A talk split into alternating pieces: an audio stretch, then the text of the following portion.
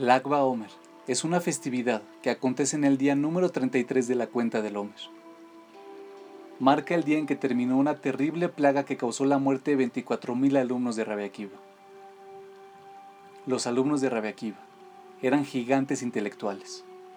Sin duda, absorbieron la sabiduría de su maestro, pero fueron culpables de un error moral imposible de obviar, particularmente entre quienes el pueblo judío vería como sus ejemplos. Su transgresión, nos dice el Talmud, fue que no se respetaban mutuamente. Nos dice Rabbi Benjamin Bleich, durante muchos años estudié esa sección con un gran interés. Me conmovía profundamente su implicancia.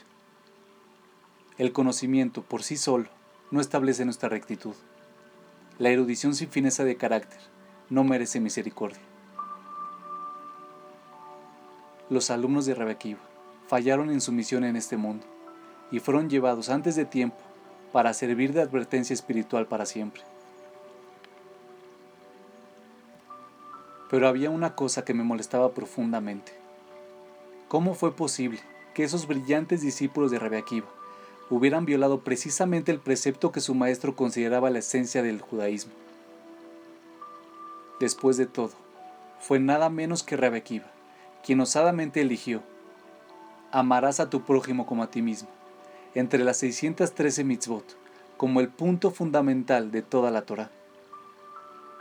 ¿Cómo pudieron sus estudiantes ser quienes ignoraron el mensaje principal de las enseñanzas espirituales de su maestro?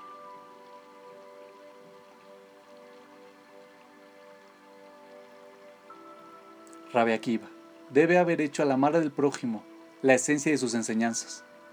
Y a pesar de eso, fueron precisamente sus alumnos quienes no se respetaron los unos a los otros. No entendía, hasta que descubrí la diferencia entre los dos ideales de amor y respeto, y el cómo el énfasis en el primero no asegura el cumplimiento del segundo. Nos dice Rabbe Jamin Bleich, fue una mujer de mi comunidad que vino a hablar sobre su profundo deseo de divorciarse de su esposo. Pero yo sé, traté de disuadirla, que él te ama mucho. Ya lo sé, me dijo. Él también me lo dice, y yo le creo. El problema es que me ama, pero no me respeta. Y eso es algo con lo que no puedo ni quiero vivir por el resto de mi vida. El amor y el respeto por más que lo relacionemos, no son para nada lo mismo. Uno de los consejos más profundos para parejas recién casadas es dado de un prominente experto en el área quien dice, no es falta de amor, sino falta de respeto, lo que hace que los matrimonios sean infelices. El secreto del matrimonio es, protégela como a una hija, ámala como a una esposa, y respétala como a tu madre.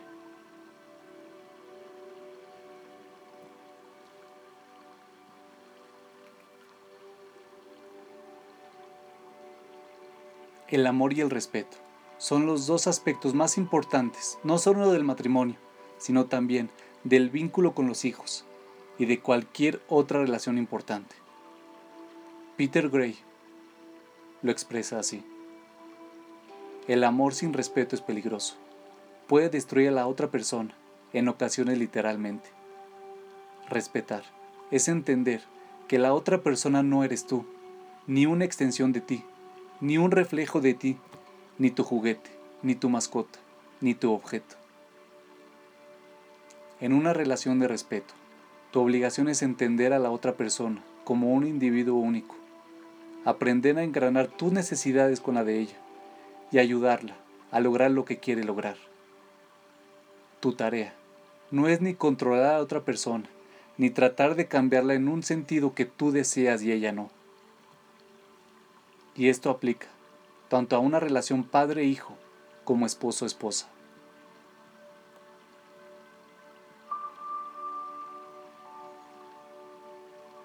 Quizás el área en que más evidencia la diferencia entre el amor y el respeto es en uno mismo. El mandamiento mismo dice, ama a tu prójimo como a ti mismo. porque se asume que las personas tienen amor propio.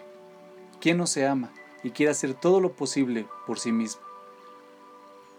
Sin embargo, el respeto a uno mismo es un ideal por lo general deficiente, particularmente entre quienes dicen que aman perseguir todo lo que les traiga felicidad. Enamorarse es algo que ocurre, pero el respeto es algo que se gana.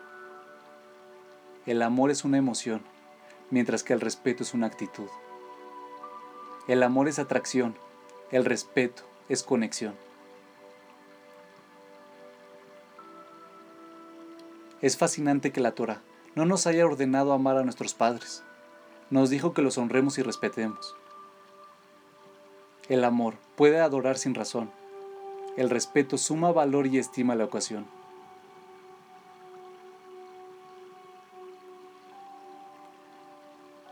Los alumnos de Rebequiva deben haber reconocido el requisito religioso, tan enfatizado por su maestro, de amar al prójimo. Quizás hasta verbalizaban afecto, y voluntad de ayudar a sus colegas, cuando era necesario. Sin embargo, donde fallaron fue en vivir sus vidas con respeto mutuo, porque no entendieron que ese era el siguiente nivel que su rabino quería que dominaran, ya que era parte de su crecimiento espiritual. Durante 32 días murieron estudiantes. El número 32 escrito en hebreo tiene una importancia especial. Deletrea la palabra lev, corazón. El corazón es la fuente del amor. Sin embargo, el amor solo, sin respeto, morirá, como lo hicieron los estudiantes hasta el día posterior a ese número. La plaga terminó en el día 33, respetado como Lag Baomer.